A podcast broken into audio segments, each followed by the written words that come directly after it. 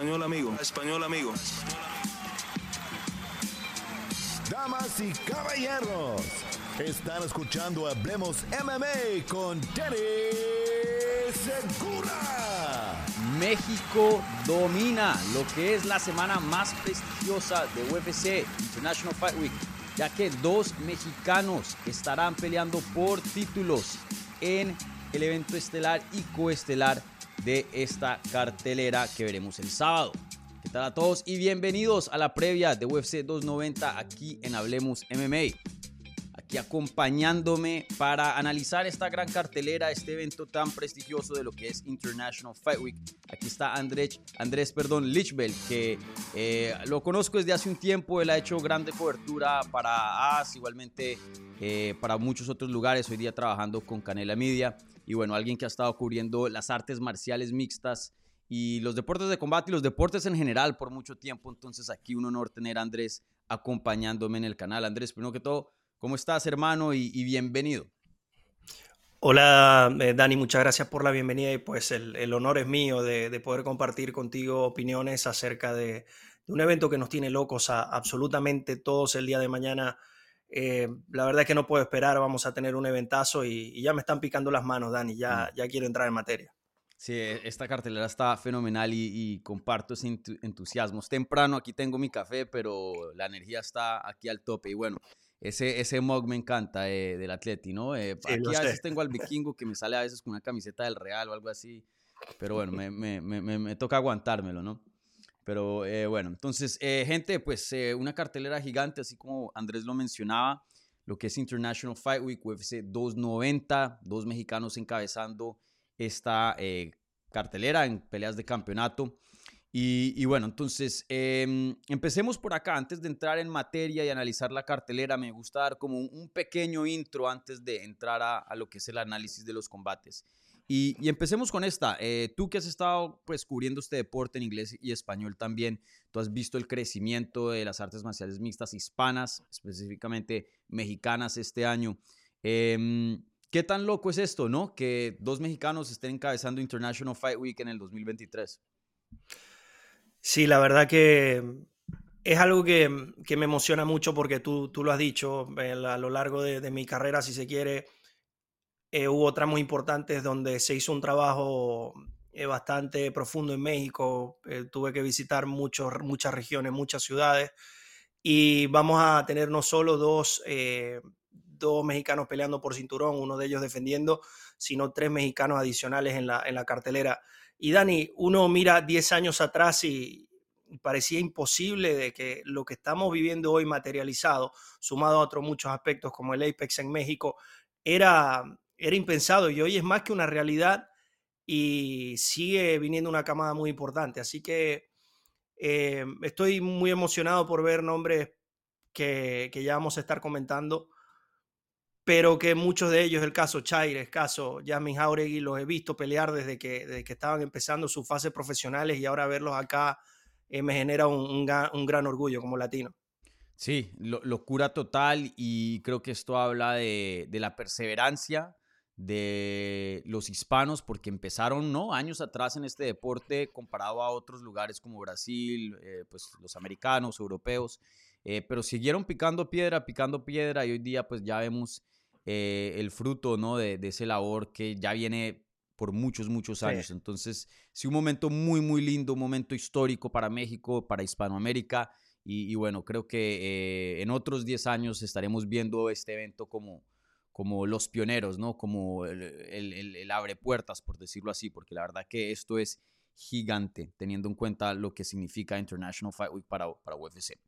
Y, bueno, eh, la última pregunta que te quería mandar eh, antes de ya entrar en materia, y se la mando a todos los invitados que tenemos aquí en las previas, eh, siempre me gusta dar un, un, puntaje de entrada para la cartelera. Entonces, de 1 a 10, si puedes usar punto whatever, no sé qué, lo que quieras usar, si quieres ser específico como yo. Eh, de 1 a 10, dame un, puntaje para UFC 290. ¿Cómo es la cartelera? ¿Cómo está tu nivel de entusiasmo? Em, si decimos que el número 1 es una cartelera que es preferible no verla, el número 10 sería, eh, digamos, el por, el, por dar un ejemplo, el UFC de, de Nueva York, cuando conoce... 205, sí. sí, ese para mí es un 10. Teniendo ese estándar ahí, podemos decir que, que el evento del sábado para mí es un 8.5 rozando un 9. Sí, sí, estoy de acuerdo. Yo lo pondría un, chin de pronto más alto. Yo, yo me voy con un... Voy con un 9, un buen 9. Sólido. Em, y, creo que eh, aquí viene un poco la, la, falta de imparcialidad por, por el interés hispano, ¿no? Eh, es muy interesante, ¿no? Porque sí he visto, en, en yo que cubro el deporte en, en, ambos lenguajes, sí he visto en el lado inglés algunas personas quejarse de esta cartelera porque no hay un Conor McGregor, no hay un John Jones, eh, no hay este tipo de nombre que sabemos que eh, revientan pay-per-views, ¿no? y sí entiendo de parte de la fanaticada, pero como hispano, para mí todo el tema de México me ha parecido fenomenal y una historia muy linda y, y bueno, y las peleas en sí Puede que no sean los pay-per-views, no, los peleadores de pay-per-view más grandes, pero las peleas están espectaculares. Y hay muchos nombres interesantes. Tenemos una mm. mezcla importante de veteranía con Robbie Lawler, con otros talentos que vienen subiendo, como el caso de Jasmine. Eh, Bonnie Call también se puede meter en ese grupo. Sabemos que su fase como peleador de, de profesional de MMA apenas inicia dos peleas por campeonato, ex campeones como Whitaker. Yo creo que esta cartelera Dani lo tiene absolutamente todo y afortunadamente también para Latinoamérica Esteban, el, gringo Ribovics argentino va a estar abriendo la, mm. velada. Entonces, eh, desde la primera pelea hasta la última vamos a estar allí eh, bastante emocionados y una cosa, Dani, es cómo se ve la cartelera antes del evento. Después puede pasar que sea aburrida, puede pasar que, que hayan grandes peleas y yo creo que para el día sábado en lo deportivo vamos a salir bastante satisfechos con lo que vamos a ver. Sí, sí, definitivamente. Y, bueno, sí, toda una, esta cartelera muy buena. Hay poco de qué quejarse con esta cartelera, la verdad. Mm. Y bueno, entonces ahora sí vamos a entrar a lo que es las peleas, pero antes de eso les, quiero recordar aquí a la gente que tenemos la pregunta de la transmisión, la pregunta de la previa. Al final eh, cerraremos la encuesta y repasaremos los resultados aquí con Andrés. Y la pregunta es bien simple. Eh, ¿Cómo le van a los campeones? ¿Cómo le van a ir? ¿Cómo le va a ir, perdón, a los campeones mexicanos? Obviamente hablando de Jair y, Brandon. Eh, ¿2 y 0, 1 y 1 o 0 y 2?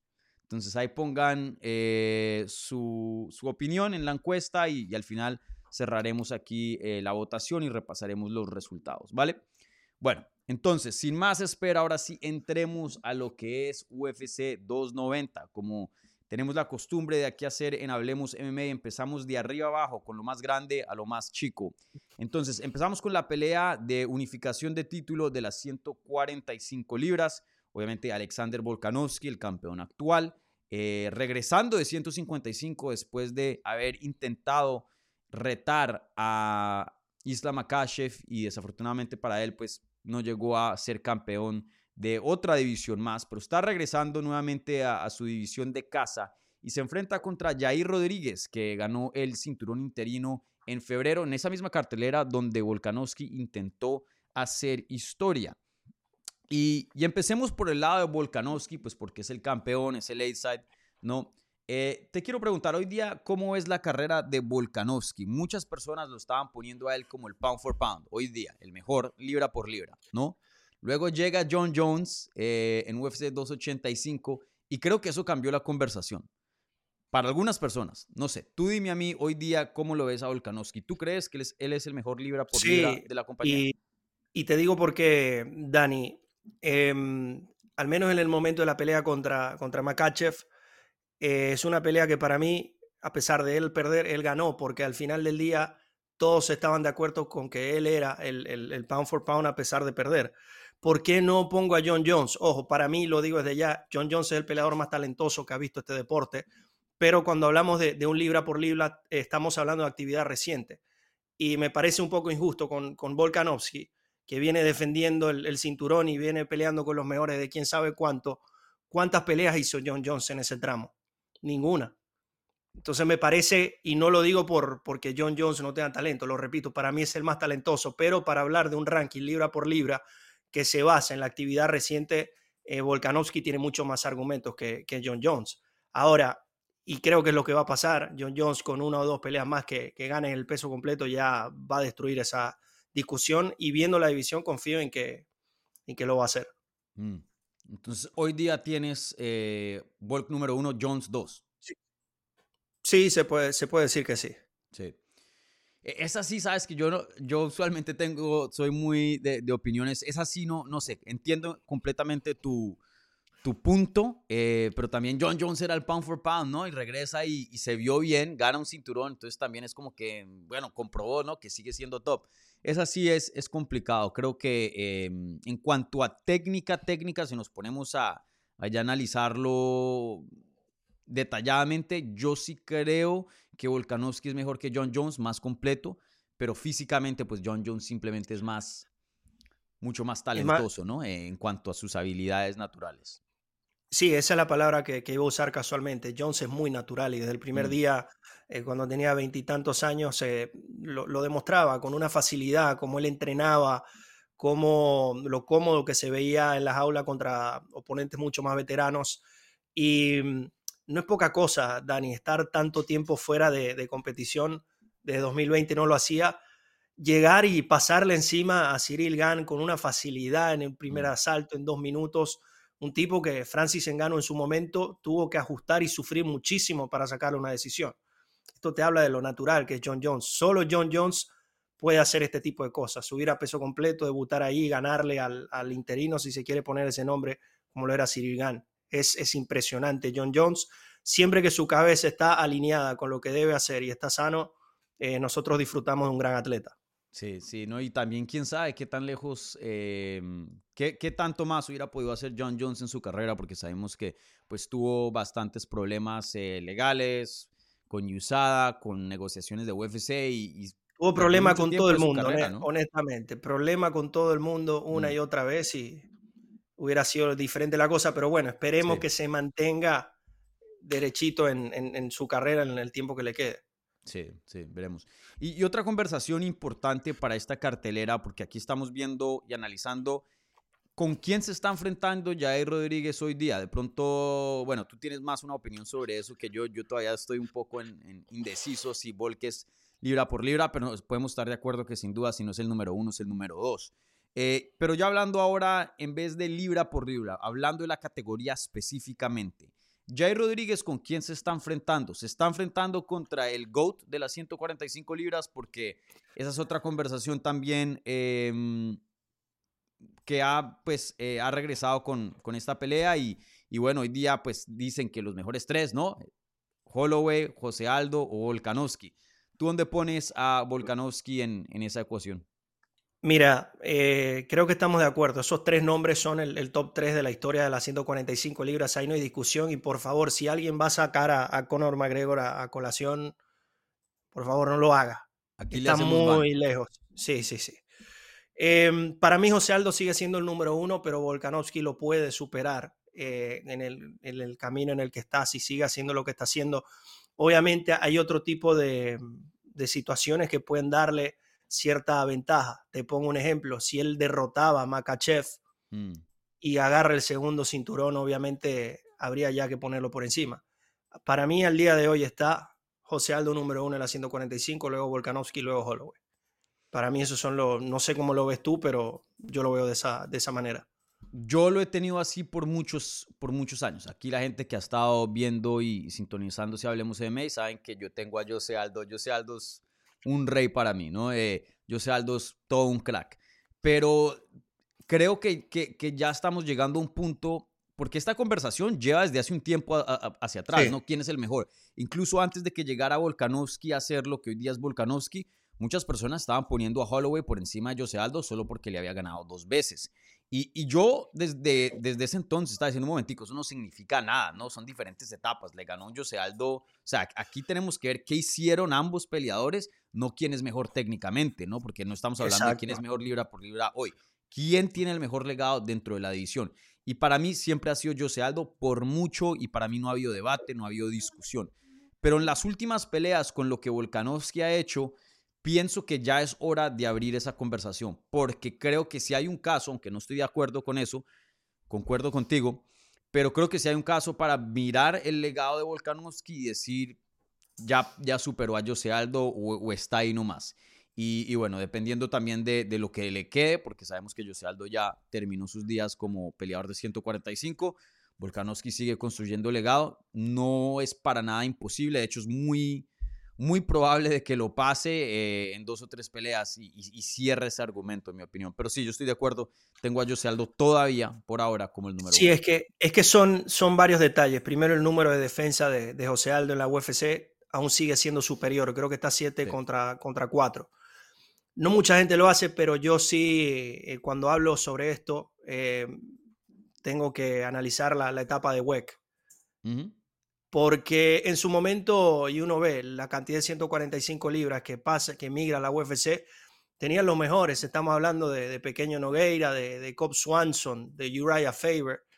Y ahí José Aldo también era, era un tipo totalmente efectivo, una racha larguísima sin, sin perder. Es que son tantas cosas y, y uno ve los peleadores que enfrentó José Aldo y hablamos de, dos generaciones totalmente diferentes, porque estamos hablando de los Frankie Edgar, de Chas Méndez, Ricardo Lama, etcétera, etcétera, y luego la nueva camada, Conor McGregor, mm. Max Holloway, Alexander Volkanovski.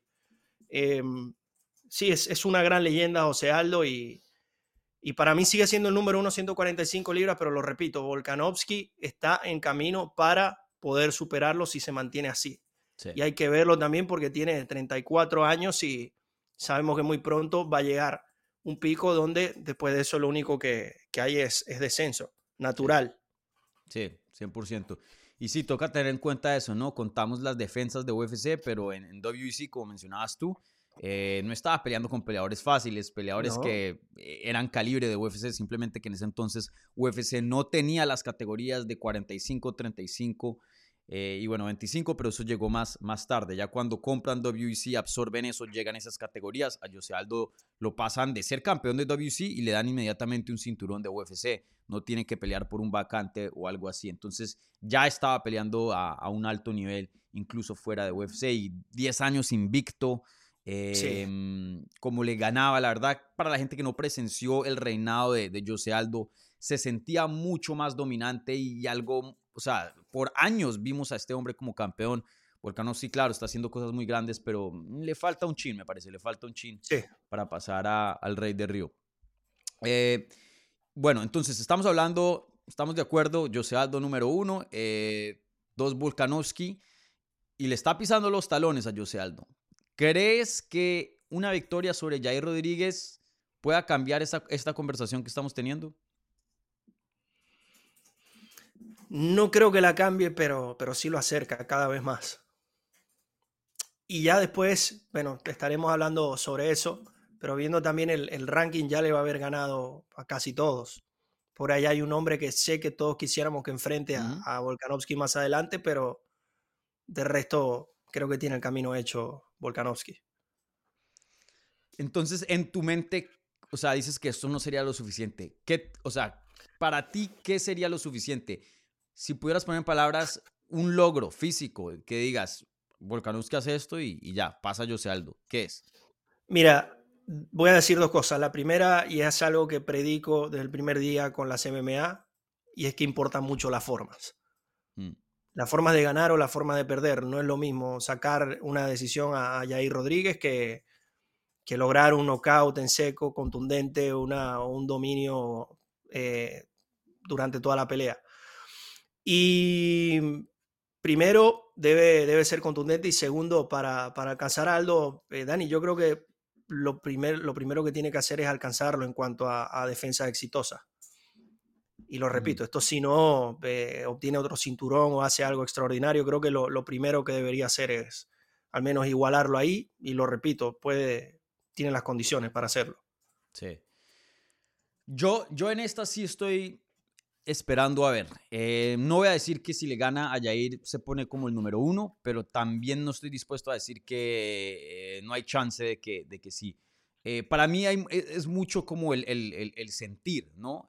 como mencionas tú, la manera en la que gana transmite ciertas cosas, ¿no? Igualmente como se, sí pueda que sea un knockout en el primer round, pero cómo se vio en ese primer round. Se vio increíble como Conor McGregor se vio contra Eddie Álvarez o le estaban dando una paliza y de la nada sacó entonces, para mí, tendré que ver. Algo creo que sí le está ayudando y, por lo general aquí estamos comparando es legados, no quién le ha ganado a quién, pero no le, no le, no le, em, no le quita y le ayuda bastante. De todas maneras, pienso que sí tiene victoria sobre Max Holloway 3 y sí tiene una victoria sobre Jose Aldo, que pues son estas dos otras figuras que hablamos que están entre el top 3 de, de los mejores de 145. Entonces, con eso en cuenta, victoria sobre la competencia para el GOAT de la división. Eh, sí yo le voy a dar un poquito de, de, chance, de, le voy a perdonar un poquito la falta de defensas porque sí estamos en una era distinta. José Aldo empezó como campeón, Volkanovski le tocó pelear bastante para llegar como, como para llegar a retar un título y en el transcurso de eso, por ejemplo, le ganó a un Chad Méndez, que sabemos que eso es una victoria pero fenomenal para cualquiera en 145. Entonces, hoy día como es tan difícil llegar a una pelea de título, eh, sí, sí perdono un poquito la falta de defensas. No sé, no sé qué piensas de eso. Sí, al, final del día, y estos temas siempre son de, interpretación, de, son muy subjetivos de, cómo uno, sí, como, eh, a ver, si todos viéramos eh, este deporte de la misma forma, creo que sería muy aburrido discutir mm. sobre ello. Y yo concuerdo contigo, Dani, cuando uno hace este tipo de análisis, más que ver si le ganó a la competencia directa o no, es evaluar la carrera como tal, evaluar los, eh, los oponentes, Em, cómo fue el prime de cada uno y todo ese tipo de, cosas. Y bueno, lo, repito, para mí Aldo sigue siendo el, peso pluma el mejor de todos los mm. tiempos, pero Volkanovski puede, puede superarlo, está en camino. Si se sigue viendo igual de dominante, si sigue defendiendo exitosamente el cinturón, eh, ¿por qué no? ¿Por qué no, mm. no puede ser el número uno? Sí, sí, veremos, veremos a ver si de pronto UFC 290 cambia tu opinión eh, y también a quién más, ¿no? Porque sin duda está ahí, está ahí está ahí cerquita a ser el mejor de todos los tiempos, perdón, el mejor de 145 de todos los tiempos, eh, o, bueno, o ya el mejor para, para ciertas personas. Y para muchos, y se respeta si, si, lo, si lo así. Sí, o sea, no es algo loco decir, no es algo loco. No, no, no, no, no, es un fenómeno. Mm. Eh, Volkanovski, si para alguien es el número uno de las 145 libras, se respeta, tiene buenos argumentos, así como también los tiene Aldo. Sí.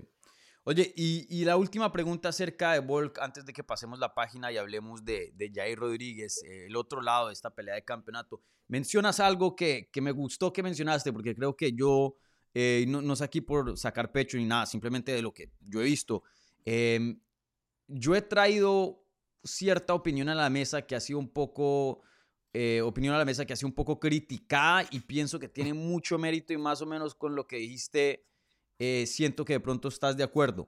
Y, fue, em, yo le he dicho a la gente, sí, Volkanovski hoy día de pronto el mejor libra por libra, eh, un crack, pero cumple 35 ahora en septiembre. O sea, por mucho, por mucho le quedan dos años que estamos hablando de cuatro peleas, tres peleas.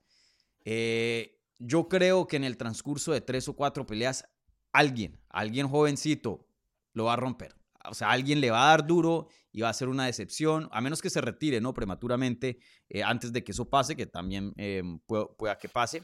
Eh, pero sí creo que la gente se le está olvidando que Volk no es un Brando Moreno que tiene 29, 30 años de edad y que sí, de pronto sí tiene 3, 4 años. Em, no sé, ¿tienes alguna opinión acerca de eso? ¿Estoy loco? No, la única certeza en esta vida, en este universo, es que vamos a envejecer y mm. nadie se va a salvar de, eso. Em, ¿A qué punto vendría entonces el, declive o, el, iniciaría el descenso de Volkanovski físicamente por su edad? No lo sabemos. Porque cada, cada peleador tiene un biotipo diferente, cada peleador es diferente, unos, unos lo hacen más tarde que otros. Puedo citar el ejemplo de Anderson Silva, que se veía espectacular hasta, hasta edades bastante posteriores, pero, pero la realidad es que sí. Eh, yo, yo estoy de acuerdo contigo, Dani, que en, dos máximo tres años ya empecemos a, a, ver un Volkanovski diferente. Y los que, los que ven este deporte hace mucho tiempo saben que es, es el curso natural de las cosas. Va a llegar alguien más joven en su prime, con mejor momento, y tarde o temprano termina, eh, terminamos viendo un nuevo campeón. Nadie, nada es eterno. Y esa, esa es la, pregunta para mí. ¿Cuánto, ¿Cuánto va a durar este pick de, de Volkanovski? Porque al sol de hoy, en su prime y todo lo que viene demostrando, y sobre todo en las 145 libras, Volkanovski es favorito hasta que se demuestre lo contrario. Mm. Y hasta ahora no se ha podido demostrar. Sí. Sí, no, definitivamente. Creo que eso es algo que la gente tiene que tener en mente. Y no estoy diciendo que ya está viejo y que lo van a noquear el, sábado, ni siquiera en su siguiente pelea, pero lo que estoy diciendo es que tengan eso en mente. Vimos hace poco lo que le pasó a Benio Dariush, que empieza esta racha brutal de, en las 155 libras a los 29 años de edad. Y la gente simplemente asumía que esta versión es infinita. Y yo les decía, se está poniendo más viejo, se está poniendo más viejo, no le llega la pelea de título se topa contra Charles Oliveira, que tiene 31, 32, algo así, ya a los 34, y, y de pronto se puede decir que solo por eh, estar ni siquiera eh, ya un declive gigante, pero solo un poquito menos del prime, y eso ya es lo suficiente para costarte una pelea. Eh, ¿Cuántas veces lo hemos visto? Me da la impresión de que Volkanovski se ha cuidado muy bien, me da la impresión de que el prime de, de Volkanovski sí ha llegado un poco tarde, eh, o sea que creo que sí hay más años buenos de él del, del prime normal que estamos acostumbrados de ver, pero 35 mm, es 35, o sea, no, no nos olvidemos de eso, ¿no? Sí, hay que, hay que esperar. Creo que, el, el, tiempo es el que nos va a dar las respuestas a, a, esto, porque también está la posibilidad de que, como bien lo dice, Volkanovski es muy profesional, se cuida bien y que por genética el tipo siga compitiendo a un nivel altísimo o, o se pueda ajustar eh, que eso es, eso es algo que sí tienen los veteranos, saben que de mm. repente pierden facultades físicas por, por cuestión de edad, pero la experiencia los lleva a, ajustar de muchas maneras y seguir siendo competitivos. De repente Volkanovski es, es uno de ellos y, y logra permanecer allí mucho más tiempo de lo que se puede creer. Sí, no, definitivamente. Pero sabes que eso es más visto en categorías más pesadas. Eh, peso pesado pasa mucho que se reinventan. Overeem. Eh, el mismo Couture duró, duró hasta, hasta muy viejo. Gloria Teixeira en semipesado. Son ejemplos muy, muy buenos de gente que hace exactamente eso. Pero rara vez se ven en, en las categorías eh, de, de, bajo peso, ya que es muy basado en reflejos y velocidad, ¿no? sí. Em, mm. Lo vemos que llegan hasta, lo vemos que ya cuando son veteranos pueden llegar hasta cierto punto, pueden llegar al tope de la división, pero les falta ese poquito para llegar a, ser campeones. Eh, te puedo mencionar mucho, Frankie Edgar en su última etapa, Benavides en las 125 libras. Em, eso también puede pasar. Sí, sí. Bueno, ahora ah, hablemos del otro lado de, de esta pelea. El mexicano Jair Rodríguez, campeón interino que viene de una sumisión sobre Josh Emmett en un desempeño brutal, espectacular en lo que fue UFC 284 en febrero ahí en Australia, creo que fue eso, o Nueva Zelanda. Australia, ¿no fue? ¿Cuál? La de, la de, la de Emmet. Sí, 284. Eh, Perth, Australia. sí, sí. Y, bueno, Jair pues eh, se ha estado viendo muy bien. Eh, y te quiero preguntar eso, tú que has estado siguiendo este deporte por mucho tiempo, em, ¿pensaste que Jair alguna vez no iba a llegar a este punto? Porque esta siempre fue la promesa. Ganó The Ultimate Fighter, se veía espectacular. Eh, pues Jair es muy bueno con los medios. Y, eh, y para la gente que no, no, no, sabe, en ese entonces, que creo que fue eso como que en el, a los finales del 2016, creo que fue más o menos, o de pronto no. Em, ¿Qué cosa? Cuando se corona campeón de The Ultimate Fighter. Eh, 2014. 2014, sí. Ahí fue cuando 2014 y 15 los eventos, tuvimos varios eventos en México. En ese entonces, Jair era una promesa brutal, ¿no? Y le ganó a, eh, ganó The Ultimate Fighter, luego le, gana a Charles Rosa, Dan Hooker, Andre Philly, Alex Caceres, BJ Penn, y, y, todo el mundo, oh, Jair, Jair. Y de ahí entra como una etapa cuando pierde contra Frankie Edgar, luego tiene todas estas peleas con eh, Sabid Magomed Sharipov que se caen, cortan a Jair, ni siquiera porque pierde, porque no peleaba y algo pasó detrás de las escenas que nunca nos enteramos. Luego de la nada regresa. Mejor dicho, ahí hubo una temporada bien rara de Jair Rodríguez que nos cuestionamos. ¿Será que la promesa se fue? ¿Será que...? Y, bueno, hoy día se encuentra una pelea de campeonato, ¿no? Eh, entonces te quería preguntar, ¿en algún momento perdiste esperanza de que esto iba a pasar, de que la profecía, de que la promesa no se iba a cumplir? Es que, es que Jair siempre ha sido de los más prometedores, de, no solo de México, sino de, Latinoamérica. Y no solo porque haya ganado el The Ultimate Fighter, porque hemos visto ganadores de este torneo que, de repente pasan sin pena ni gloria en la liga. Pero el tema con Jair es que si te pones a ver, eh, casi siempre se lleva un bono por, porque da un peleón o por, su actuación es muy soberbia. y eso te dice que, él es especial. Ahora, si hablamos netamente de lo que él hace las aulas y lo que podemos ver, eh, siempre ha tenido el potencial para, ser campeón. Y, ya vamos a estar analizando a profundidad eso, pero Dani, te pregunto, por lo menos en las 145 libras, no hay un mejor pateador que, que Jair Rodríguez. Y no estoy hablando ni siquiera de potencia, estoy hablando de, de, cantidad de recursos, de herramientas. Jair es, es, es diferente al resto. Y creo que esto es lo que hace emocionante esta pelea. Sí, de acuerdo. Y, me atrevería a decir que no solo en la división, pero del deporte. ¿Quién tiene un juego de patadas, un sistema de ataque de patadas superior al de Jair Rodríguez? Nadie. Sí, habría que sentarse, habría que sentarse a, ver de repente, no sé, Valentina Shevchenko, habría que de verdad analizarlo y, estaría peleada la discusión. Eh, porque Jair tiene patadas a las piernas, al cuerpo, a, la cabeza, brutal poder. desde cualquier ángulo, sí, de eh, la finta, cómo te engaña con la, con la, con la mirada. Eh, uno ve los breakdowns de Jair, entonces empieza a atacar las piernas, te mira las piernas, y en una de esas mirándote las piernas te ataca la cabeza, y ya venía condicionado el oponente, creo que con Philly fue así. Sí. Tiene, tiene muchas herramientas. Brutal. Mm. Claro, y cómo, cómo defender algo que, te pueda hacer daño de, de tantas formas. Tiene poder, velocidad y volumen. Y bueno, y la técnica para mí, eh, para mí es el, es el juego de patadas, el mejor juego de patadas que hay en todo UFC, todo este deporte. Ahí yo había dicho este mismo comentario en un show ahí que tenemos en MMA Junkie en inglés eh, los lunes, Spinning Backlick. Y, y el, el, host, eh, George, que es un gran amigo mío, me dijo, ¡eh! Edson Barbosa, pero aún así no, no, o sea, Edson Barbosa es muy tradicional. y este Edson Barbosa no, quizás en, en, su prime podríamos compararlo, pero hoy no. Sí, pero, pero aún así era un juego muy de muy time, o sea, muy tradicional. O sea, un buen peleador se puede preparar bien para las patadas de Jair. No era tan, no era tan creativo como, no, como Jair. No, no era tan creativo. Yo sí creo que Jair, sin duda, el mejor juego de patadas de, de todo este deporte, o sea, en la historia. No, no, no sé quién más se podría poner ahí de... De, o sea, José Aldo también en su prime llegó a tener muy buenas patadas, pero vuelvo y lo digo, la creatividad de Jair es lo que lo hace tan peligroso. En, cuanto a poder hay otros nombres, Mirko, etcétera, pero en mm, cuanto a creatividad eh, habría, habría de verdad que, analizarlo y sin duda Jair está entre los, entre los más altos. Sí. Y, y, bueno, de vuelta a la pregunta original que te hacía, que si habías perdido en algún en el transcurso de la carrera de Jair un poco la fe de esta promesa. Eh, yo para mí sí me asusté, para ser honesto. Porque había una etapa de la carrera de Jair donde estaba peleando una vez al año, donde no se escuchaba nada de Jair. Eh, tuvo estos problemas con UFC que lo cortan. y, como que uno se pregunta, men, debe estar en. O sea, están sus mejores años y, solo está peleando una vez al año y se lesiona esto, lo otro.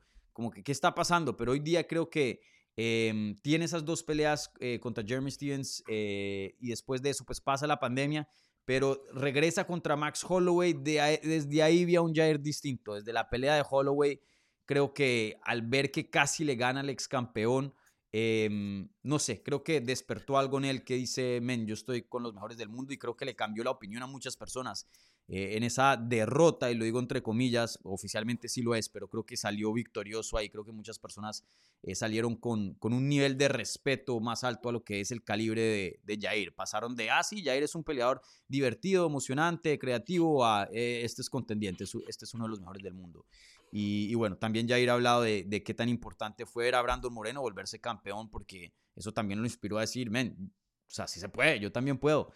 Y bueno, hoy día lo vemos eh, en la posición que está encabezando UFC 290 International Fight Week y, y es literal de, pelear por el campeonato. Eh, otra pregunta más que te quería hacer de, de, Jair. Muchas personas están hablando de, mm, de qué es lo que presenta en cuanto a problemas para Volkanovski, ¿no? Eh, obviamente Volkanovski ya ha visto mucho. muchas personas de pronto, no sé, están viendo a Jair y dicen, bueno, ¿qué ofrece este peleador?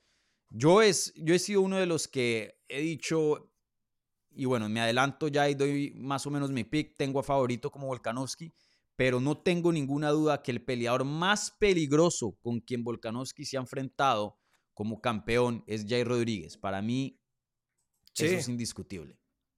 No, es que concuerdo con, contigo, Dani, ya lo decíamos, ¿eh? eh Jair es muy diferente al resto de los peleadores que, ha enfrentado Volkanovski.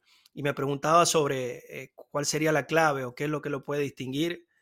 Y, ya, ya, lo hemos venido hablando. Eh, con el arsenal de patadas que tiene Jair Rodríguez, con cinco pulgadas y media de, ventaja que tiene en cuanto a, a longitud de las piernas, eh, yo creo que ya nos da una clave y bueno, tomar en cuenta que, que Volkanovski es mucho, más, eh, es mucho más bajo que Jair Rodríguez y esto lo digo porque em, siento que Jair puede alcanzar la cabeza desde distintos ángulos si hace un buen setup. Creo que para mí en esta pelea Jair va a tener que siempre marcar una buena distancia, eh, evitar el intercambio y evitar entrar al bolsillo por múltiples razones, ahí lo pueden derribar Sabemos que Volkanovski es muy rápido con su boxeo y ser bastante cauteloso. El primer round, los primeros rounds, o quizá el primero un poco más de, estudio, ver cómo reacciona Volkanovski a las patadas a las piernas, a, todo lo que puede ofrecer Jair y a partir de ahí tomar la decisión si van a presionar más o, ver cómo se va dando la, pelea. Pero para mí se debe dar desde, desde afuera el, duelo para Jair si quiere darle el, centro del, del, octágono a Volkanovski y él estar girando esperando su momento. Sí, y ahí en los comentarios ya me están tirando piedras diciendo que, que Dani, eh, tú eres muy parcial hacia los latinos.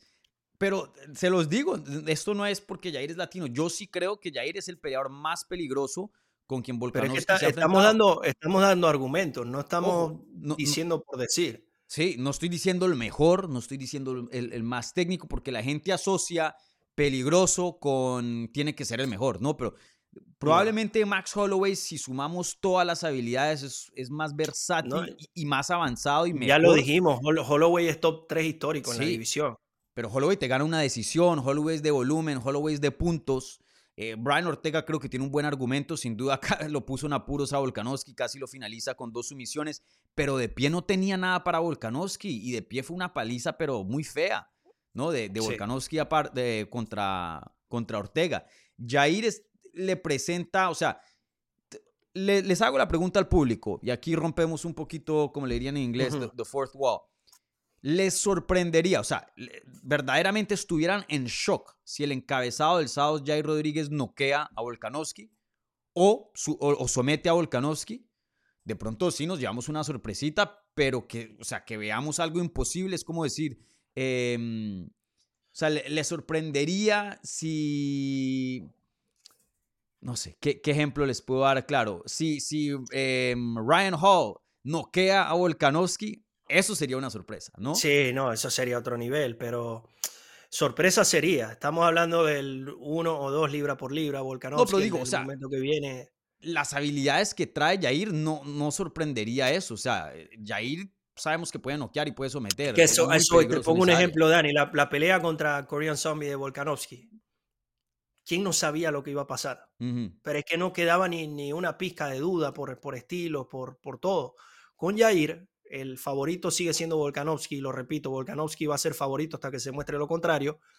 Pero si Jair logra algo importante el día sábado, no me sorprendería tanto como el ejemplo que acabo de dar de Korean Zombie. O sea, siento que tiene más argumentos, siento que es muy diferente al, al resto de los rivales que ha tenido Volkanovski y vamos a ver cómo, cómo se da la pelea hay, hay muchas cosas sobre, sobre la mesa el, para, el, para el día sábado y recordemos que esto es un deporte donde los detalles marcan la diferencia. Puede ganar o perder por un mínimo detalle y ahí va a estar todo. A este nivel el que cometa menos errores es el que gana. Sí, no, definitivamente. Pero vuelvo y lo digo, cuando digo que Jair es el peleador más peligroso con, con quien Volkanovski se ha enfrentado, eh, es porque Jair tiene habilidades de finalizar en el striking y en el suelo también. Eh, de pronto Ortega muy bueno en el jiu-jitsu, pero le faltaba striking. Holloway muy bueno en tácticas y puntos, pero le faltaba el poder, le faltaba las sumisiones. Y así podemos comparar al resto de los oponentes que ha tenido. Em, igual, por ejemplo, si, si vamos fuera de la división, Islam Makashev puede someter y un ground game espectacular, pero la verdad no es alguien que tiene poder de knockout y sabemos que, ah, sí, claro, eh, tiene con qué para noquear a Volkanovski. En este caso, en cualquier lado que lo vean, Jair Rodríguez probablemente tiene el mejor chance de, finalizar que cualquier otro oponente si sumamos todos los lados de, una pelea. Eso va, a mi punto para la gente que, va eh, que no está de acuerdo con eso. Pero bueno, eh, veremos qué pasa porque sin duda eh, es una pelea muy jodida, muy complicada para Jair Rodríguez, sí. toca decirlo. está cogiendo a, está aquí enfrentándose a, a Volkanovski en su prime. literalmente esto es lo mejor de Volkanovski que hemos visto las últimas dos peleas. Y, y bueno, también viene Jair en un muy buen momento, también toca obviamente mencionar eso, pero pues sí, está cogiendo a uno de los mejores libra por libra em, en, su mejor momento. Entonces veremos. Bueno, ahora sí, e, entremos y cerremos ahora esta pelea con la predicción. Entonces, Andrés, eh, brevemente, eh, dame tu pick y, brevemente una, una, la razón por qué crees que, que, va a ganar quien, quien sea que escogiste. Bueno, mi, mi, predicción para que no le presten atención, porque lo que yo siempre digo nunca termina ocurriendo, es que va a ganar, sí, sí, para mí va a ganar Volkanovski por los puntos. Eh, considero que por, por, experiencia, por tener mayores herramientas en toda la faceta del juego, tiene una lucha muy buena, que lo hemos visto en muchos puntos, le han ganado peleas, tiene, es muy rápido, tiene, tiene buen striking y, lo repito, hasta que se muestre lo contrario, ser el favorito. Sin embargo, y hay que, hay que decirlo, de corazón quiero que gane Pantera, por Dios. Me encantaría que gane Pantera de la forma que sea, se lo merece, viene trabajando durísimo, les, le abriría aún más las puertas a Latinoamérica con tener otro campeón absoluto mexicano allí, pero hay un rival enfrente que se llama Alexander Volkanovski y eso es todo lo que hay que decir. ¿Cómo lo ves tú, Dani? Sí, mi pick es eh, Volkanovski. Em, yo tengo una regla, y, ya, ya he dicho esto en, el programa, yo tengo una regla que es nunca apuestes contra John Jones. Nunca. Nunca. O sea, eh, hay reglas universales, ¿no? En, las artes marciales mixtas, un par. Eh, y una de ellas para mí es nunca apuestes contra John Jones. No, no estoy dispuesto a poner a Volkanovski todavía en ese territorio, pero casi, casi. Si hay alguien que, pueda añadir a esas reglas, Volkanovski hoy día. Eh, la verdad que Volkanovski no nos ha dado ninguna razón por qué dudar en él. Tiene la experiencia, está en su mejor momento sí creo que tiene que tener cuidado con, contra Jair Rodríguez. Pienso que si Volkanovski no entra al 100%, así sea una lesión, distracción, porque también está pensando mucho en 155 y, y, espero y de repente viene, viene, viene, disculpa Dani que te interrumpa, de repente viene con, con, el ego muy arriba de que, ah, vengo de pelear con Makachev, un peso arriba, no me pudo someter, esto va a ser pan comido, uno nunca sabe qué está en la cabeza de ellos. Entonces, eh, si pienso que no está al 100%, miren, eh, Jair lo, lo, va a noquear, eso sí. Tiene que estar al 100% y 100% enfocado para derrotar a Jair Rodríguez. Jair Rodríguez es un peleador muy, muy peligroso en el piso, de pie, por donde quiera que lo vean, no va a haber un, un lugar en esta pelea donde Volkanovski pueda respirar y decir, bueno, aquí estoy a salvo, aquí estamos bien, aquí estamos ganando. Va a tener que estar trabajando todo, todo el tiempo, porque Jair Rodríguez es una máquina eh, quiere esta victoria, tiene todo un país detrás de él. Creo que eh, en, muchas circunstancias como que lo de afuera no importa, pero en este caso sí creo que México y, toda, toda esta historia que se está creando para el país está alimentando mucho a Yair em, y, le ha dado mucha garra a Yair. Entonces, eh, me voy con Volkanovski, pero no me parece para nada loco que Jair Rodríguez encuentre una manera de finalizar esta pelea. Eh, y, veremos, también Jair va en una mejoría brutal, ¿no? Estamos analizando esta pelea comparando a las versiones de ambos peleadores que vimos más recientes. Pero sí creo que Jair está en una etapa donde de pronto puede hacer avances técnicos mucho más grandes entre peleas que Volkanovski, ya que Volkanovski ya está llegando al tope de, sus habilidades, o por lo menos eso es lo que yo creo. Jair sí creo que todavía le falta un cambio, otro más. Por ahora va en cuarta, pienso yo. Falta el, el quinto y, está, y ahora va a entrar a ese punto, tiene que 30 mm. años. Sí. Está entrando precisamente en esa etapa. Eh, a, eso me refiero. Creo que tiene 29 o 30. 30, 30. 30. Entonces, em, sí, sí, veremos. Yo me voy con Volkanovski, pero pienso que esta pelea es mucho más reñida de lo que las líneas, de lo que las líneas de apuestas lo ponen. Y, les hago esta comparación bien rápido. Em, aquí en DraftKings, Dricus Duplessis tiene el mismo chance de ganarle a Robert Whitaker que Jair Rodríguez a Volkanovski. Los dos están como un más 2.85. Para mí eso es locura total. Sí. Locura total. Locura total. Si vemos, si vemos cómo, o sea, los dos combates, para mí Jair Rodríguez es, eh, tiene mucha más vida en, esa, en ese combate que, que Dricus Duplessis tiene con, sí, está, está, más probado que Duplessis en la liga, sin duda. 100%. Pero bueno, ahí veremos. Y, bueno, Jair, un amigo aquí del canal, que pues lo hemos entrevistado varias veces. De hecho, esta semana estuvo aquí en el canal. Si no han visto la, la entrevista, los invito a que la chequen antes de que pelee. Eh, pues sí, le deseamos lo mejor, ¿no? Pero eh, es difícil escoger a, cualquiera, no solo, a, no, solo porque es Jair, pero cualquiera en la división es difícil no tener a Volkanovski como favorito, ¿no? Entonces yo me voy con Volkanovski. Bueno, gente, con eso cerramos el evento estelar. Ahora vamos a pasar al evento coestelar, pero antes de eso les recuerdo, si están viendo esto en vivo, que ya estamos más de 300 personas, por favor denle un like al video, no les cuesta nada, es gratis y ayuda muchísimo a la transmisión y al canal. Igualmente, si son nuevos, si les, gusta, les está gustando la conversación, suscríbanse al canal para más contenido sobre las artes marciales mixtas en español. Y también les recuerdo, ahí está la encuesta eh, en el live chat, ¿no? Y es muy simple. Eh, ¿Cómo le va a ir a los campeones mexicanos? Las eh, opciones son 2 y 0, 1 y 1 o 0 y 2. Vayan, pongan su, em, su voto ahí y al final vamos a cerrar encuestas y repasar los resultados. Entonces, eh, evento coestelar, una pelea de las 125 libras. Brandon Moreno regresa como campeón a defender su título contra Alexandre Pantoya, una persona con quien ha perdido dos veces en el pasado, una en exhibición en la casa de The Ultimate Fighter y otra así como profesional en el 2018.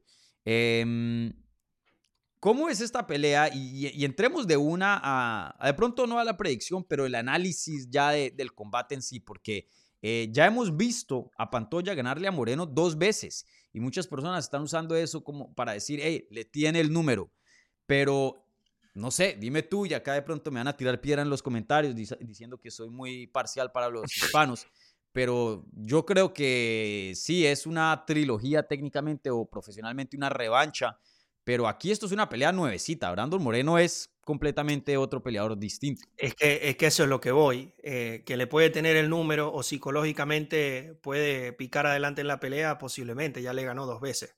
Pero no me va a decir que este Brandon Moreno de 2023 es el mismo que 2018 ese 2018 que de hecho sabemos que fue cortado de la, de la compañía, tuvo que pelear en LFA, etcétera, etcétera. No es el mismo que este Brandon Moreno, que, que hemos visto las guerras y hemos visto lo que ha hecho con, con Figueiredo, con, con Caicara Franz, eh, con, el, con el mismo Brandon Royal, que está teniendo una etapa importante en la UFC. Em, no le presto mucha atención, Dani, en cuanto a lo, a lo técnico o en cuanto a lo que vaya a ocurrir dentro de la, de la jaula lo que haya pasado en el TUF y lo que haya pasado en la, en la otra pelea anterior. Creo que es algo más psicológico y probablemente veamos una, una, pelea muy diferente. Y Dani, ya para darte la palabra, no sé si a ti te da la misma sensación. Ayer cuando terminan el, el careo, se distancian y se quedan viendo unos buenos segundos, se quedan mirándose a, la, a las caras Brandon Moreno y, y Pantoya. Y para mí, Brandon tenía en su mente, yo soy el campeón, y Pantoja tenía en su mente, yo te gané dos veces. Mm, eso para mí es lo que estaba pensando en ese momento por, por su cabeza y, y, creo que eso le da un atractivo superior a esta pelea. Sí, eh, estoy de acuerdo contigo cuando dices que no, no, le das mucha importancia a esas dos primeras peleas. No creo que signifiquen mucho para este combate de UFC 290. Eso no es para minimizar eh, las probabilidades de Pantoya, sino que son, son... Brandon Moreno es un peleador muy distinto. Eh, es otra pelea. Es como si pusieran otro peleador ahí, literalmente. Es un, un matchup fresquito. Eh, lo único que sí puedo de pronto eh, darle un factor o, esas dos peleas, eh, algo de importancia o algo de relevancia en, en, la, en esta pelea actual hoy día en el 2023, es que sí creo que le da más confianza a Pantoya y lo asegura más. En lo psicológico sí. Porque él sí se siente crecido y, no lo digo de una mala manera que lo, lo, va a afectar y que está viendo a Brandon Moreno como menos, pero pero él ve a Brando Moreno y, puede decir, yo, o sea, yo ya te gané literalmente, y dos veces. Eh, eso le tiene que dar algo de, de, mm, seguridad. confianza, de seguridad, sí, claro. Eh, pero creo que él también tiene que, y creo que lo dijo también en esa misma rueda de prensa, que em, él sabe que Brandon Moreno ha mejorado mucho y que es muy distinto y él sabe que es otro tipo de reto, otro tipo de reto acá. Entonces, eh, sin duda, eh, muy, muy interesante esta pelea. Y, oye, em, Moreno, em, ya hablando de, su legado, obviamente el primer campeón nacido en México dentro de UFC. Eh, y yo le estaba preguntando el, martes, bueno, hablamos el lunes, no, el, sí, hablamos el, bueno, ya ni me acuerdo, hablamos el lunes o martes, publicó la entrevista, creo que el martes o miércoles, y le preguntaba, oye, ¿cuál quieres que sea tu legado? O sea, sabemos que Demetrius Johnson hoy día tiene como el, puesto, el, más grande de, peso mosca, pero, o sea, iba a ser difícil de pronto quitarle eso por ahora, veremos qué es lo que hace Brandon en, en los siguientes años. Eh, pero ¿cuál quieres que sea tu legado? Y él dijo, yo quiero explotar el deporte en México, o sea, que me vean como el, el ¿no? Em, pero, pero te quiero hacer esta pregunta, ¿tú crees que es posible que en estos 3, 4 años que le queden a Brandon de Prime, de pronto sí le pueda dar leña y, podamos tener esta conversación de Volkanovski, Jose Aldo, eh, pero respecto a Demetrius Johnson, o, o, crees que eso va a ser muy jodido de superar? Es muy temprano y, lo veo muy difícil, honestamente es que el, reinado de, de, Dimitrios Johnson en las 125 libras fue, fue espectacular. Mm. Pero yo creo que más que eso, el, legado de Brandon ya se está construyendo. Y, lo has dicho, primer eh, peleador nacido en México campeón, pero no solo nacido, formado en México también. Porque si, si, nos ponemos a ver a partir de ese momento, sobre todo el, el Entram, se, se convierte en, una puerta de, Latinoamérica para, para, el resto del mundo.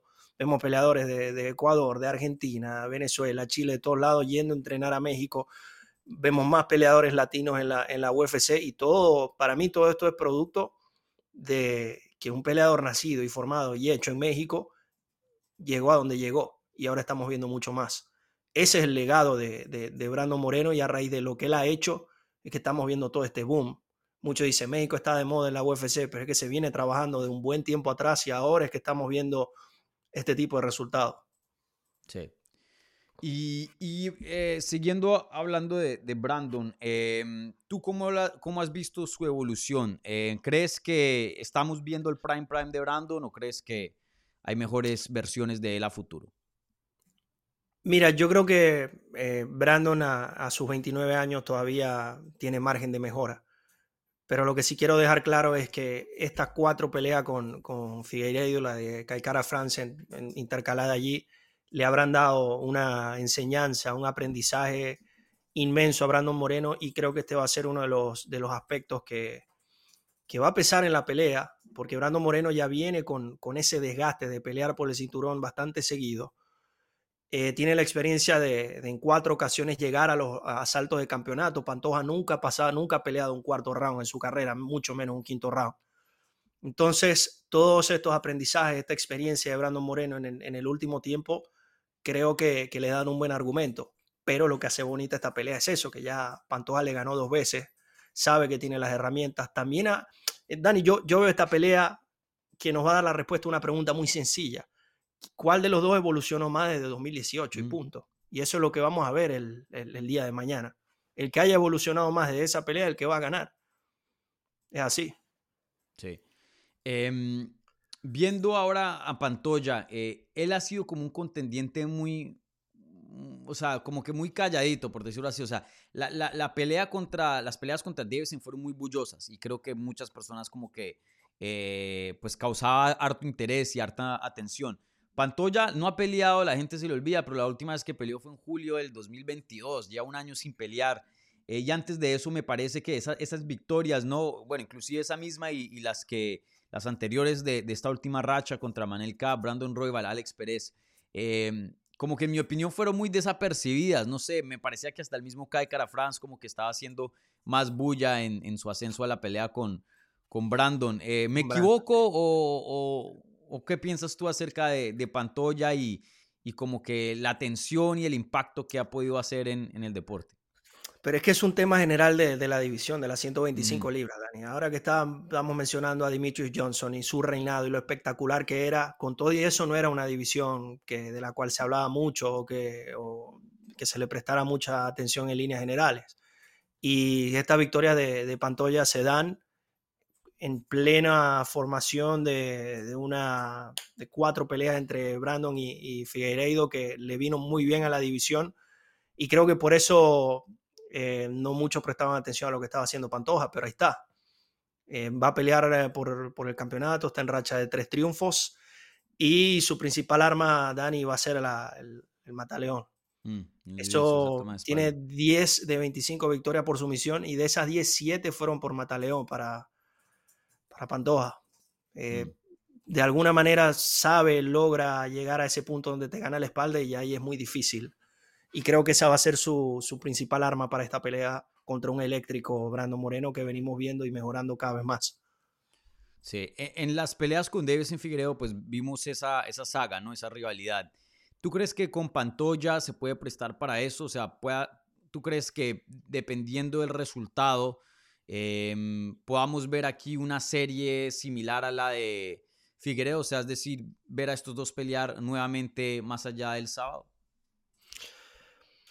Yo creo que que sí se puede dar por el hecho de, ¿sabes? La revancha, digo, si gana, si gana eh, Brando Moreno, no sé si inmediatamente, porque, a ver, considero que enfrentar a la misma persona tantas veces seguidas te genera un desgaste. Por lo menos para mm. mí, Figueiredo cambió de división, no porque en verdad, bueno, obviamente le cuesta mucho el corte de peso, pero, ¿sabes? Tener que tener otra vez en la mira a Brandon Moreno, un tipo con el que ya peleé cuatro veces, eh, creo que es un poco desgastante. Por eso pienso que, eh, Brandon intentaría no caer en eso nuevamente.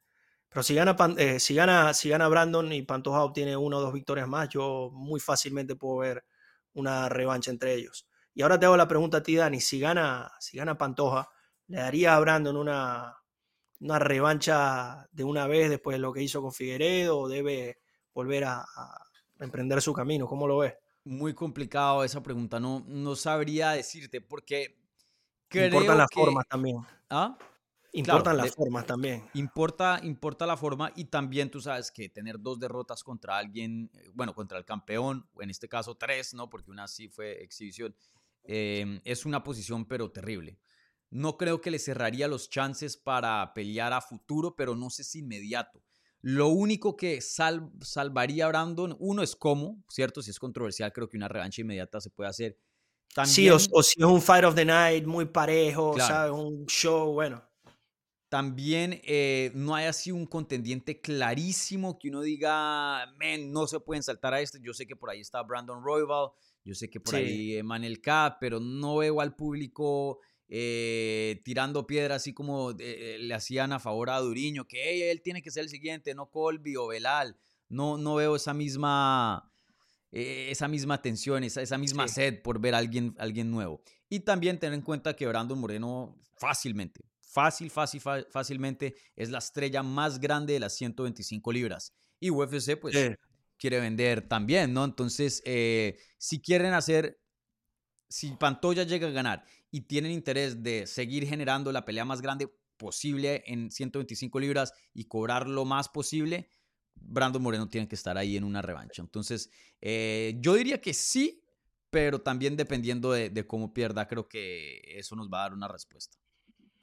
Sí, pero ahora, ahora que lo mencionas desde el punto de vista de negocio, tiene mucho sentido. Sí, sí. También este, en Figueredo no se ha ido al 100% de la división. Supuestamente iba a pelear contra Cap en esta cartelera. No sé qué está pasando con él. Pero él tiene una victoria sobre Pantoya. No sé si UFC quiera incorporar ahí a Davison, que también es una figura relativamente popular, pero de pronto si llegara a ganar, eh, se prestaría para una quinta pelea con Brandon. No sé si quieran hacer eso, pero eh, puede ser también un, factor, veremos. Pero eh, yo, yo diría que sí. Si, si, no le pasan por encima a Brandon Moreno, si no es muy clara la victoria, con tal de que sea emocionante, sea relativamente competitiva, em, yo creo que a Brandon Moreno le dan una revancha inmediata, yo creo que sí. Bueno, esperemos que, gane y que no tengan que darle claro, sí, sí. ninguna revancha inmediata, nos la ahorramos.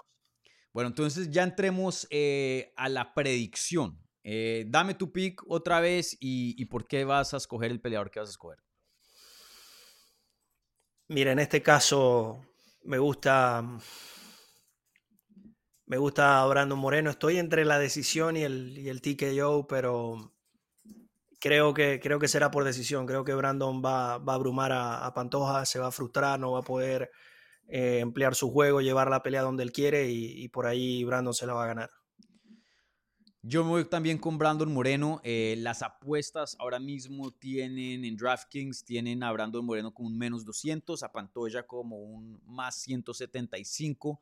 Yo, en mi opinión, yo me siento muy cómodo haciendo este pick. Yo pondría a favorito, eh, Brandon Moreno como un favorito un poco más grande. Me parece que Brandon ha mejorado muchísimo. El striking, el boxeo, el timing, el movimiento es, es brutal. No creo que Pantoya vaya a tener el mismo éxito que tuvo en el 2018.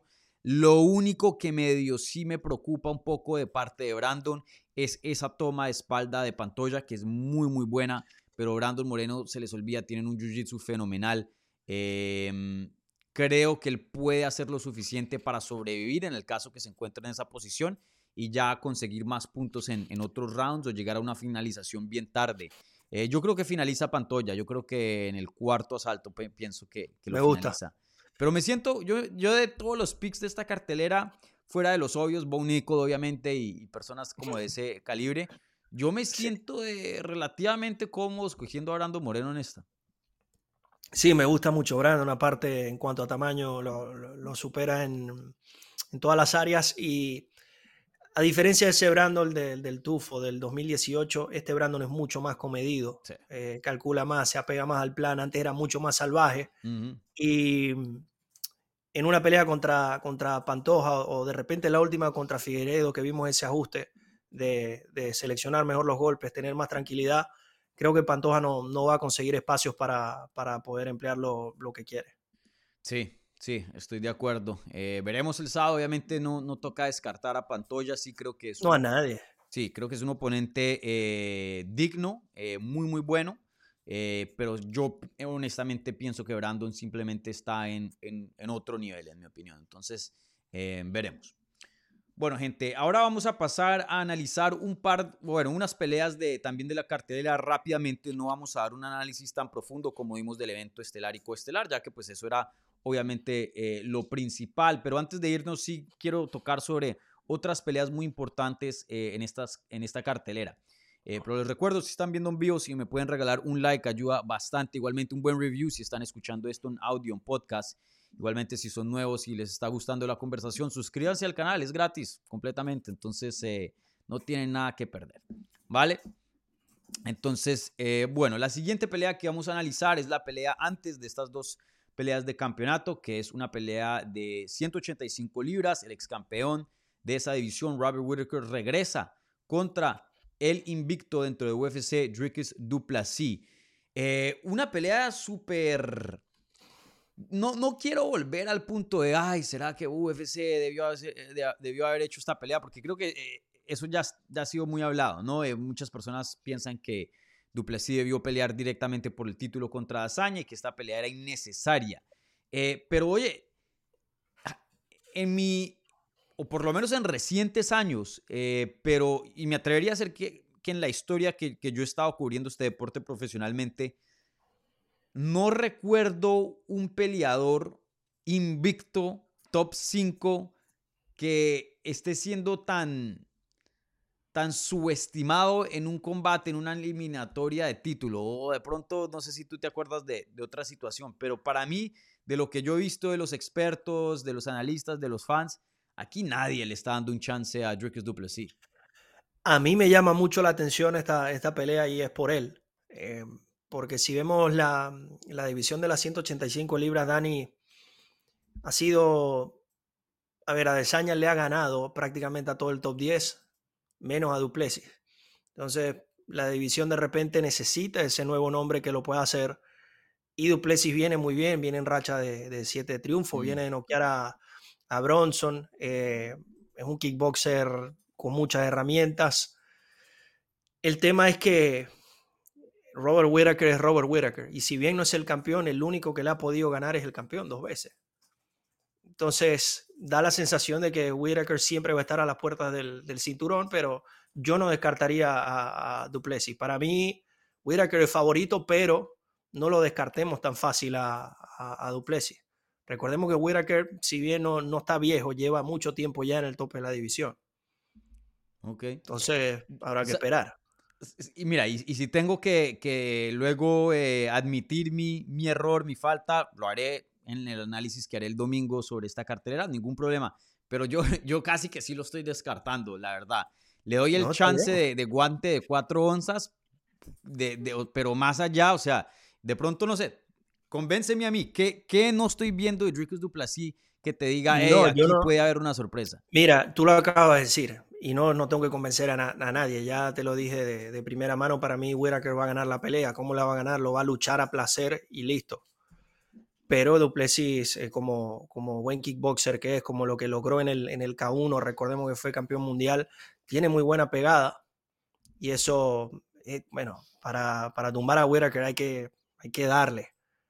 Mm. Pero Duplessis, sabemos que este es un deporte donde todo puede pasar.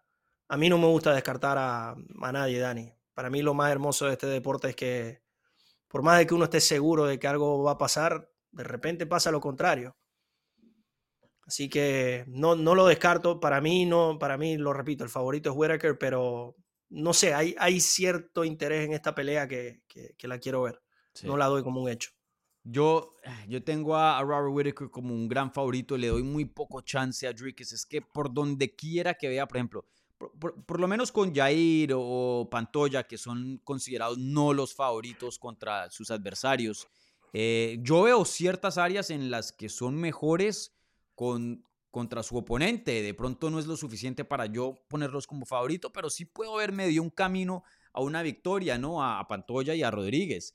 En el caso de Dricus Duplessis contra Whitaker, vuelvo y le digo, fuera de un puño suertudo, y pueda que me equivoque si es que llega a avanzar brutalmente en su técnica y vemos otro nivel ahí, otra versión de Dricus Duplessis.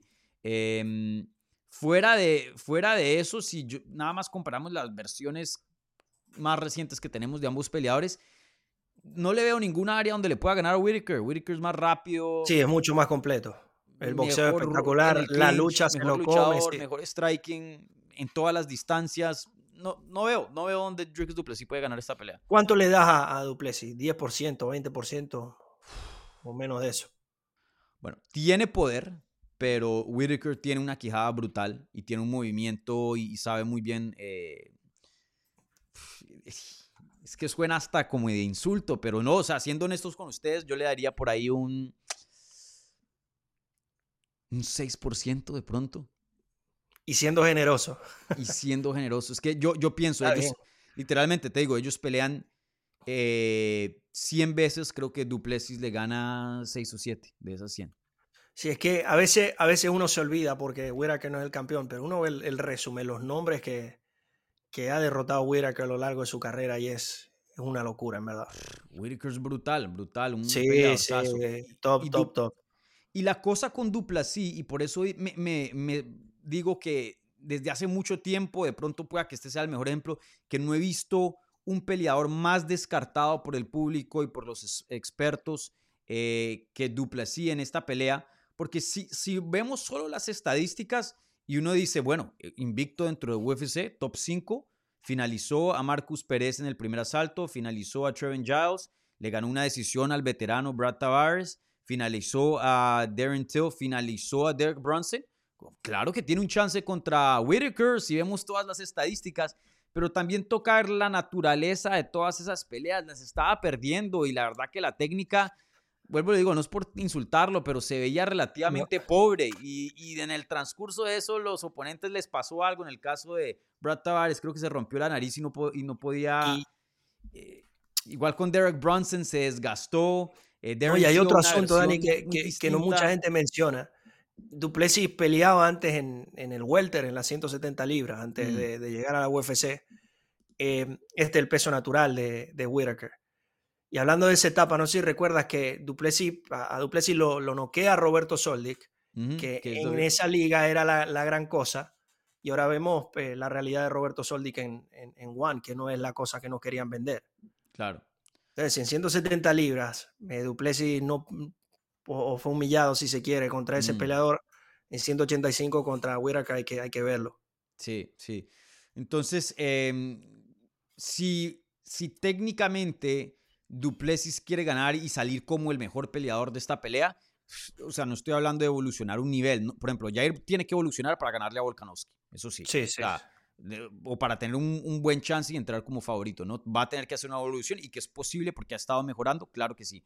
pero cuando hablo de Duplessis, Duplessis va a tener que no solo, o sea, subir un nivel, pero estamos hablando de 3, 4, 5 niveles. Sí. O sea, yo tengo a Whitaker acá y a Duplessis acá. O sea, la diferencia es Sí, mira, te lo, te lo pongo así. Tiene que coincidir la peor noche de Whitaker con la noche perfecta de Duplessis. Esas dos cosas tienen que coincidir la misma noche Mm. para que Duplessis pueda ganar la pelea. Pero muy veremos, como tú mencionas, este deporte es No, loco, sin duda nos ha sorprendido. Veremos, Sí. pero yo creo que aquí eh, tenemos una respuesta clarita. Y rápidamente, eh, para cerrar esta pelea, eh, aquí ya la han puesto como un title eliminator, como una pelea de eliminación al título. El ganador de acá va a pelear contra el campeón, Israel Adesanya. Tú y yo, pues, eh, damos nuestro speak ahora mismo, ¿no? Eh, Whitaker, tú también te vas con Whitaker. Sí, sí, sí. ¿Qué tanto apetito hay para una trilogía ya estando 0 y 2 contra el campeón? eh, una trilogía entre Whitaker y Adesanya. ¿A, ti- a- perdón, ¿A ti sí te causa interés? Es que de la oferta que hay en las 185 libras, creo que de momento es la más interesante y la que nos puede invitar a pensar de que, de que le puede sacar un, un buen resultado a Desaña. Porque uno mira más atrás, Canoni, Herbetori, Paulo Costa, Mm. Sean Strickland, etcétera, etcétera. Sabemos que no va a pasar absolutamente nada. Pero Whitaker, como lo hemos visto antes, puede darle una muy buena pelea a, a Israel Adesanya. Y obviamente todo esto a la espera de, de qué es lo que va a hacer Alex Pereira después de que compita en la, con, con Jan Blachowicz en, en 205 libras. Sí. Sí, muy interesante. Veremos, veremos. Em, pero sí, yo. Yo tengo aquí a Whitaker como un amplio, amplio favorito, eh, pero contra Dazaña, yo creo que en el caso de, de que un peleador le tiene el número, yo creo que ese sí es el caso. Dazaña le tiene el número a Whitaker. Yo obviamente vería la pelea, estoy seguro que va a ser una pelea de disfrutar, de alto nivel. Pero sí, si hubiera, por más de que hubiera sido menos pareja, me hubiera gustado ver de pronto a Dricus Duplessis que le hubieran dado la pelea inmediata a, a campeonato solo para tener un rival fresco y como que darle un nuevo look a la división, porque veremos, veremos cuando hagan la pelea de, de Whitaker y Adesanya, ¿no? Si es que gana, obviamente, eh, de pronto cambio de, de pensar, pero la verdad yo tengo un, un nivel muy bajo de interés, no sé, de, de pronto me equivoco, eh, de ver esa pelea nuevamente, pero eso sí, algo que, que yo siempre he predicado en este canal, lo deportivo es lo deportivo, o sea, te deben dar lo que te mereces y si Whitaker sigue siendo el contendiente número uno, por más de que queramos o no, y si se merece una pelea de campeonato, pues claro que se Es la debe que, dar. es que eh, Adesanya está acá en la división, después está Whitaker y Pereira, y muy por debajo está todo el resto de la división. O sea, Sí. Whitaker no es campeón, pero tampoco está al nivel del resto, está por encima. Sí, sí, sí. Bueno, ahora pasamos la página. em, aquí, pues, obviamente, los dos, en cuanto a nuestro pico oficial, nos vamos con Robert Whitaker. Em, primero que todo, Andrés, yo sé que nos estamos pasando un poquito de tiempo. ¿Cómo estás de tiempo? ¿Bien? Bien, bien, tengo alrededor de 15 minutos más. Vale, perfecto. En cualquier momento, si te, si te tienes que salir de la transmisión, no, no dale, dale, perfecto. y continuamos. Em, rápidamente, eh, otra pelea de la que quiero hablar es el regreso de Bo Nico, eh, un peleador que pues es un prospectazo, 27 años de edad, invicto dentro de su carrera como eh, peleador, 4 y 0, aquí intentando 5 y 0 eh, en la compañía, un peleador que tiene un, un background en lo que es eh, la lucha universitaria brutal, uno de los mejores luchadores que ha visto eh, el sistema universitario aquí en Estados Unidos. Eh, y muchas personas, en la, esto es en las 185 libras, ya lo están poniendo como futuro campeón. Eh, ¿Tú compartes ese hype de, de Bo Nico? ¿Piensas que está siendo un poco inflado o no? ¿O crees que le corresponde Mira, el hype? Que es un monstruo, sí, que es un fenómeno, sí, que tiene las herramientas también. Pero a mí, Andrés, no me gusta decirle eh, futuro campeón a los peleadores tan temprano. Ujú, Tiene las cualidades, sí, todavía tiene, tiene mucho que sumarle a su lucha. Lo que sí te quiero decir, Dani, es que si tú decías que Duplessis no tiene chance en esta pelea, ahora yo sí digo que Val Woodburn tiene nula chance contra un tipo como Bonnie Cow. Me pregunta si lo están inflando. No sé si lo estarán inflando, pero yo creo que después, de, después del día sábado y lo que vamos a ver, va a seguir creciendo aún más como prospecto. Yo mm. creo que esta pelea está puesta allí, sobre todo con el, el cambio de, de oponente, eh, para que Bonical pase por encima y domine y gane bien. Sí, eh, estaba supuesto a pelear contra eh, Tristan Gore, y, bueno, se cae la pelea y creo que el miércoles o martes eh, Val Woodburn, perdón, aceptó esta pelea, entonces no, no, es que tenga mucha preparación, pero bueno, 7 y 0 eh, como profesional. va a debutar en la liga además, entonces es, otro nivel y, de, de, de Nical tres veces campeón de la División 1 de NCAA. es un mm. nivel altísimo. Ha quedado campeón nacional, campeón mundial sub-23. Es un monstruo luchando. Yo, yo he tenido el placer de entrevistar a Bonico antes de que llegara a UFC y, he seguido su carrera em, eh, bastante cerca. Eh, y de lo, con lo, he hablado con muchas personas que, que, lo han entrenado en American Top Team y dicen, man, este man va a ser futuro campeón. Eh, yo sí creo que va a poblar lo que es el top 5 en, en algún sí, tiempo. sí. Eh, que va a pelear por un título, campeón. Veremos quién está eh, como campeón en ese entonces para decir si tiene un buen chance o no. Pero de que Bo Nico va en camino a la élite y rápido, porque apenas tiene cuatro peleas como profesional. Se los digo, antes de, de su décima pelea, él ya va a ser uno de los mejores. Sí, Mira, para mí la intención de la UFC es em, hacerlo llegar al top 15 y a partir de ahí sí trabajarlo de a poco. Yo creo que Nikal estará a una o máximo dos victorias de, mm. entrar en ese, en ese top 15. Sí, veremos una, una historia muy interesante de seguir Bónico eh, y un experimento, porque tú sabes, 4 eh, y 0, muy pocos peleadores entran a UFC con esa experiencia. Bueno, y entró 2 y 0, ¿no? Porque había peleado, eh, o 3 y 0 porque había peleado antes de eso en... Dos veces en el contender y una en, la liga de Más Vidal. Exacto, entonces mm, rara vez se ve, pero esto habla de qué tan bueno es, es Bo Bueno, eh, ahora pasando, te vas con Bo ¿no? Me imagino. sí, sí, sí, sí. En esta sí, con todo respeto. Sí, eh, sería muy loco ver, ver eh, otra cosa fuera de una finalización rápida de parte de, de bueno, eh, otra promesa aquí en esta cartelera, especialmente para el lado hispano, yo sé que hay otras peleas también eh, muy importantes, muy interesantes acá, pero em, debido al tiempo, em, quiero analizar esta pelea y luego otra más. Y, ya, eh, Jasmine Jauregui regresa contra Denise mm. Gómez en las 115 libras.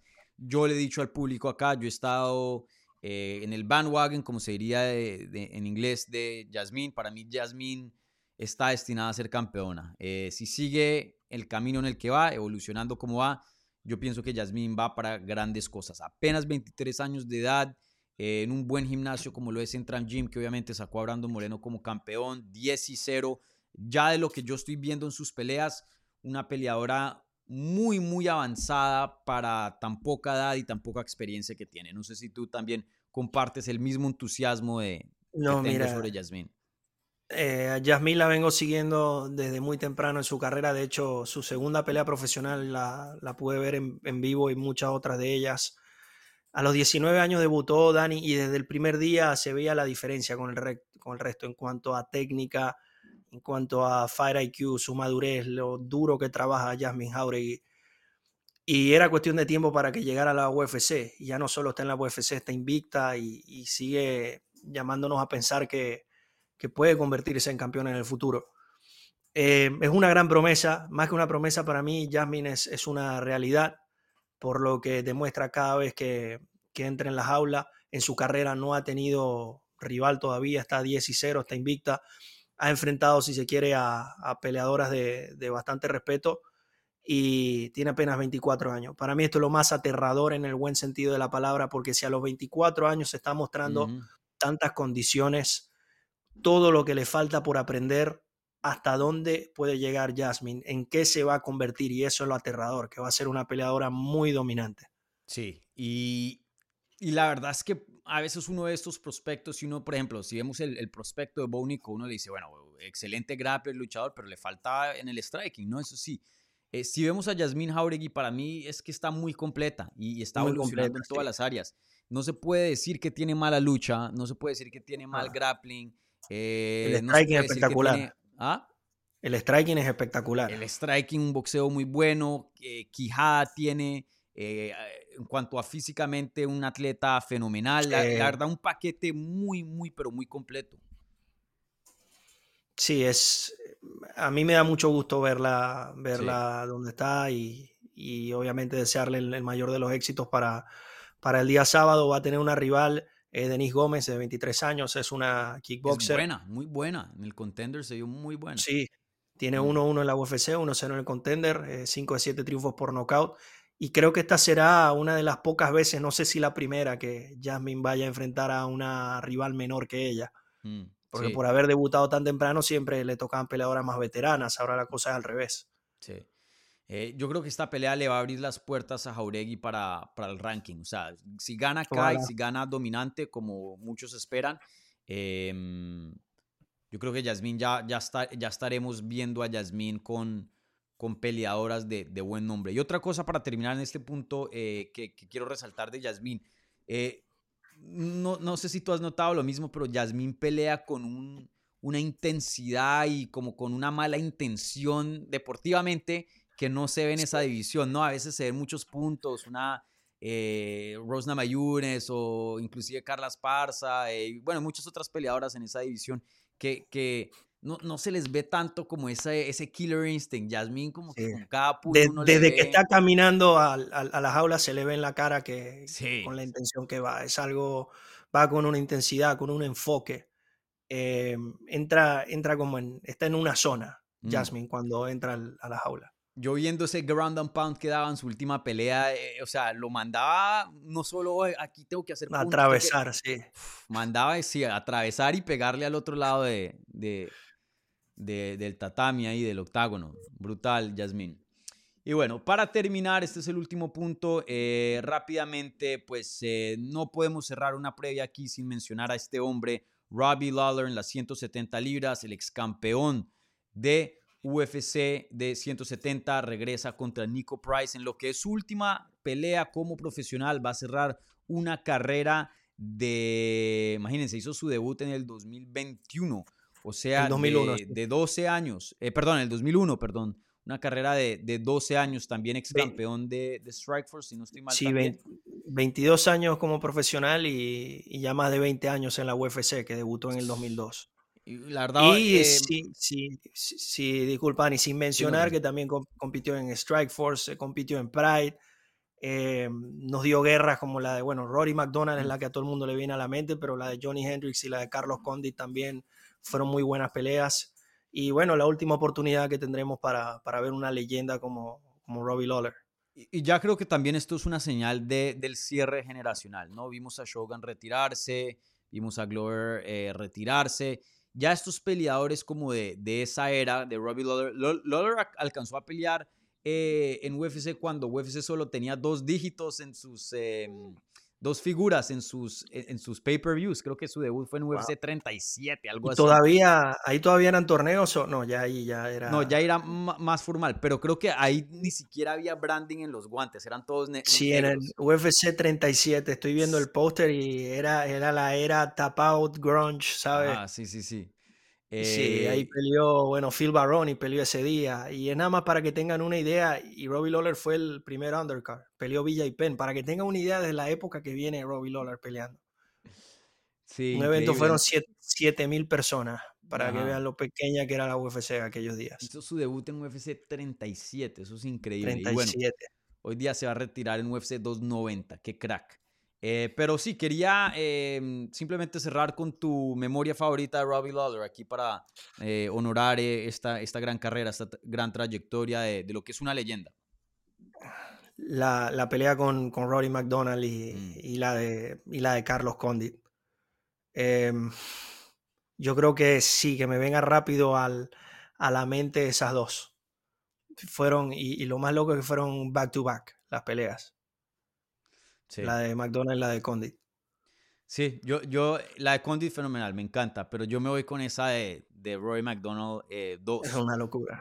brutal. Y alguien me había preguntado acerca de mi memoria favorita en, en el podcast que hacemos de los miércoles de Hablemos Live. Y yo había dicho esa. Y la verdad que eh, una de las pocas peleas donde uno ya para de ser como fanático y ay, disfrutar, y no me malinterpreten, la disfruté y me encantó pero ya como humano uno, uno, se piensa, uno se empieza a preocupar de la salud de, de las dos personas. Es como que ya me estoy sintiendo un poquito incómodo de lo que estoy viendo. Aquí hay algo que no está correcto. como que, o sea, ¿esto es legal? O sea, ya, ya, me, ya me estaba preguntando como de, de un poco de la moralidad del deporte, porque se sabía que eh, ahí mismo estaban quitándose años de sus vidas y sabíamos que eh, el daño que estaban ocasionando a sus cuerpos eran, era ya abismal, o sea, ya, ya transciende algo más del deporte, ya, o sea, ellos se veía como que estaban peleando por sobrevivencia, era brutal. Sí, no, es, no es un daño a nivel Bigfoot Silva, pero sí fue bastante, sí, bastante llamativo, por no decir otra palabra. Y bueno, Robbie Lawler, eh, sí, un peleador histórico y, bueno, eh, le, deseamos lo mejor en, lo que le siga eh, en esta etapa de su, de su vida, ya que cierra un, ciclo muy importante, más de 20 años peleando como profesional y, en la élite por muchos años, ¿no? Entonces, increíble, grande Robbie Lawler. bueno, con esto cerramos. Yo sé que tú te tienes que ir, Andrés, entonces, por favor, em, Dile al público aquí, hablemos MMA, dónde te, pueden encontrar en redes y eso, y un poquito de tu trabajo para que vayan y, te sigan. Bueno, me pueden encontrar en eh, Andrés LICHT en todas las plataformas, Instagram, Twitter.